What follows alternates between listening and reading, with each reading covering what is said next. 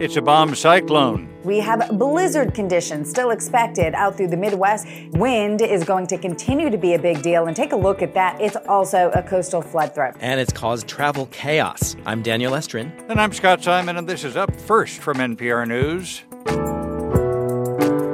Heavy winds in parts of the U.S. downed power lines. Airlines have canceled thousands of flights. And in a moment, how the Arctic blast has chilled Chicago. Also, the public can now read the final report by the House committee investigating the January 6th insurrection. It's more than 800 pages and has recommendations for what ought to happen next. And it's been three months of anti government protests in Iran as people demand regime change. So please stay with us. We've got the news you need to start your weekend.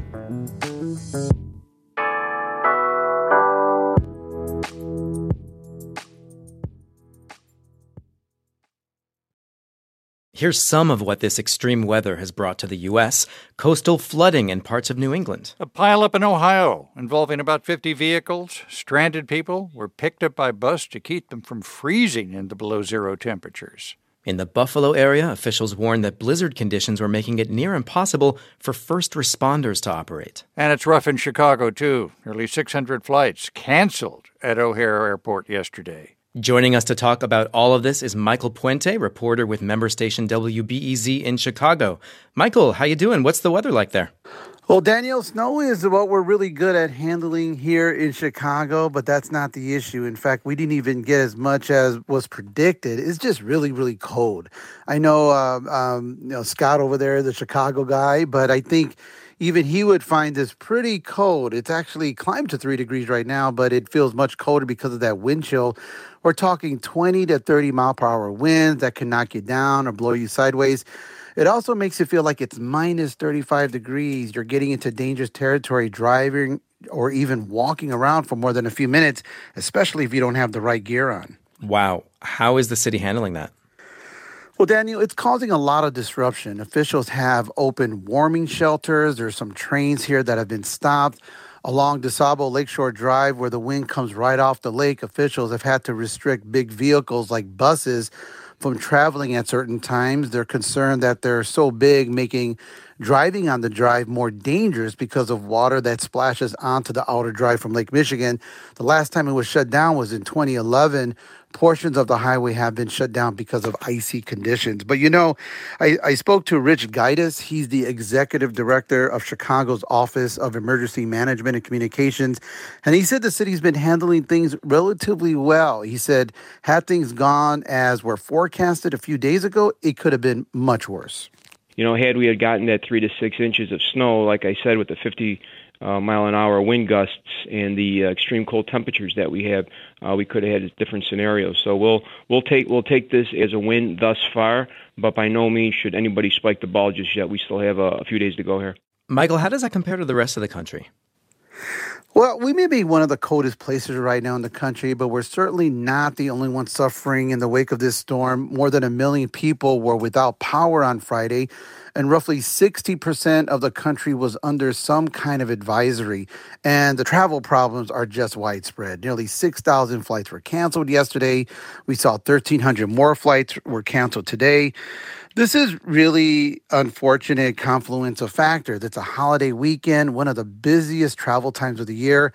Add that with staffing issues the airlines have been dealing with. It's the real life version of that movie, Planes, Trains, and Automobiles, which was also about holiday travel involving Chicago. Unfortunately, this is not a movie, and it's very frustrating for people, not to mention for those who are dealing with power outages and other serious disruptions. For people looking for some good news in Chicago and many other places in the country, it's supposed to start warming up beginning Christmas Day and into next week. Hmm, good. Now, I understand this has not kept the Chicago Bears off the field. Tell us more about that. That's right, Daniel. This game is still scheduled for noon at Soldier Field. Today, they're playing the Buffalo Bills, who are also no stranger to cold.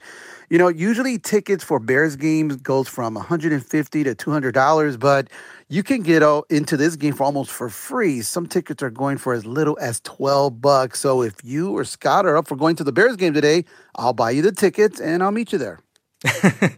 All right. Michael Puente, reporter from member station WBEZ in Chicago. Thank you. Thank you.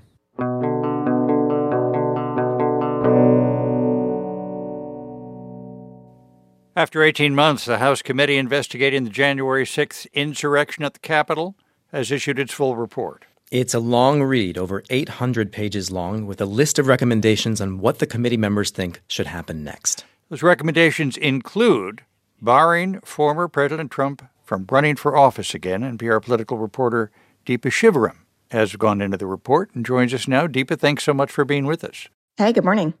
So much of this report centers around the actions of former President Trump that led up to the insurrection. What are the consequences, though? Yeah, so basically, in this 800 page report, like you said, uh, the committee goes into detail uh, on what happened leading up to the January 6th insurrection and what they think should happen next. So, the biggest thing are these criminal referrals, which we learned about earlier this week. The committee referred Trump to the Department of Justice for four criminal charges.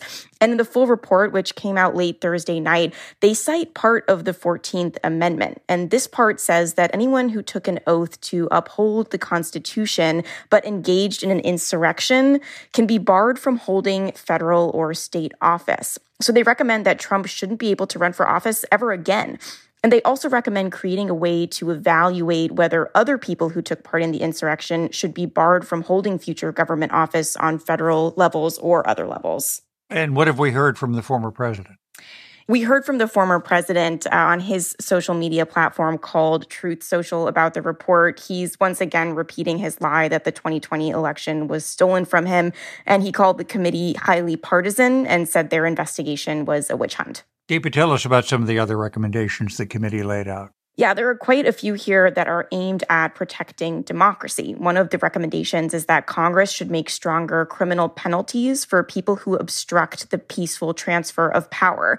And there's a recommendation on adjusting the Electoral Count Act, for example. So it's more specific in saying that the vice president's role in certifying an election is completely ceremonial. The committee also recommended more oversight over the Capitol Police as they improve their planning and training processes. And Scott, a lot of the report is focused on Trump's actions to overturn the 2020 election, but there were so many everyday people whose lives were impacted by this, including election workers. And one of the committee's recommendations is for more federal penalties for those who threaten election workers. The committee's investigation found that many of the people who refused Trump's requests to change the election results or were caught in the middle of it were subject to harassment, intimidation, and violent threats. So, one of the committee's recommendations is to help protect those workers too. A new Congress uh, is going to be sworn in within days. Republicans will uh, have control of the lower chamber. Do we expect anything to happen to these recommendations? At this point, it's unclear what's going to happen with some of these recommendations, but some of them, like reforming the Electoral Count Act, has already happened. It got included in the end of year budget bill. But like you said, the thing to keep in mind is that Republicans are set to take control of the House uh, very soon in early January. So we have a divided Congress, which likely means a divided approach on how to handle some of these recommendations. There were four House members, including Representative Kevin McCarthy, who were subpoenaed by the committee but didn't didn't comply. And the committee recommended that they face repercussions for that. But with the GOP led House, that's probably not likely going to happen. And when it comes to some of those criminal referrals to the Department of Justice, like I mentioned before, that's just something that we're going to have to wait on. Attorney General Merrick Garland has assigned a special counsel for the investigations into Trump. His name is Jack Smith, and we'll be watching to see what he does next. NPR political reporter Deepa Shivaram, thanks so much. Thank you.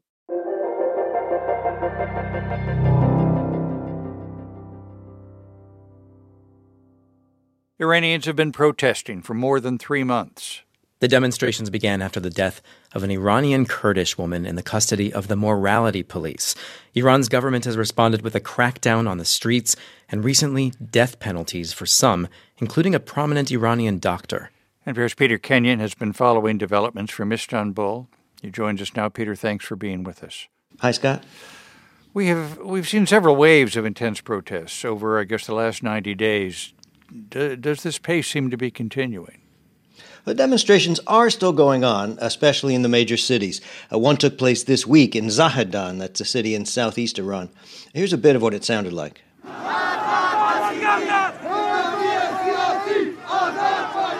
So people are still turning out, but Iranians and analysts say the demonstrations are a bit smaller, a bit less frequent recently. Uh, this could be just a lull, or some event might spark a resurgence. It could also suggest to some that the fierce crackdown is finally starting to work. But the counterargument to that is the protesters are still continuing to take to the streets, in spite of the violence inflicted by security forces, uh, and in spite of the death sentences being handed out by Iranian courts. Peter, what's the government say about the protests? Iranian officials are doubling down on their main contention that this is all being engineered by the U.S. and other, quote, enemies of Iran. Iran's foreign minister at a regional conference in Jordan said recently that, quote, irresponsible interventions by the U.S. and Western countries that have themselves been dealing with protests and reacting in the most violent manner continue to try their best to destabilize Iran. And now, beyond that, Iran has suddenly become a lot more interested in another topic, reviving the 2015 nuclear agreement. Talks in Vienna had stalled stalled when Iran began throwing up objections and demands. And then the Biden administration basically signaled that concluding this deal and restoring the nuclear deal was unlikely to happen while Iran is beating, imprisoning, and killing its own citizens. But now Iran does want to focus attention back on its nuclear program. Peter, there's been an awful lot of international attention and outcry over uh, Iran imposing death penalties on protesters and carrying out two known executions. What do you know about these cases? While nearly two dozen people could face a death sentence, say rights groups, uh, I reached one man, Hassan Hassanlu, in the Netherlands. Uh, he's the brother of Dr. Hamid Ghare Hassanloo, uh, who faces execution after being convicted of demonstrating against the regime. Um, Hassan told me he's not surprised because his brother has very strong beliefs. Uh, here's some of what he told me. On something that he believes, he would be as stubborn as hell he was tortured in a way four of his ribs was broken and he had three surgeries so far. And he didn't confess. He didn't confess on something that he didn't do. Hassanloo says he's proud of his brother even though there could be consequences now for his family or his colleagues. Peter what do you uh, what do you anticipate or look for to see what direction the, these protests might take next I think first, will the protests grow smaller or possibly see a resurgence? Uh, will there be another shift in their demands? Now, this started after the death of a young Kurdish woman in police custody. Then it morphed into a call to topple the government. Is there another shift in store? So that will also bear watching. NPR's Peter Kenyon in Istanbul. Thanks so much for being with us, Peter. Thanks, Scott. And that's up first for Saturday, December 24th, 2022. I'm Daniel Estrin. And I'm Scott Simon. Up first, back tomorrow as NPR's Rachel Martin interviews Barbra Streisand on her acting ambitions and lifelong aversion to live performance. We got Babs, Scott. We got Babs. and so much more. More news, interviews, books, music every weekend on the radio. Weekend edition every Saturday and Sunday morning on your local NPR station. You can find your stations at stations.npr.org.